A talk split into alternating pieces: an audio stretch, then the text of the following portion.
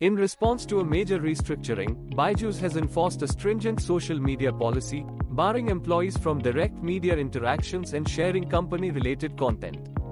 The policy, outlined in the document, Social Media Policy version 1.0, warns of disciplinary or legal action for violations.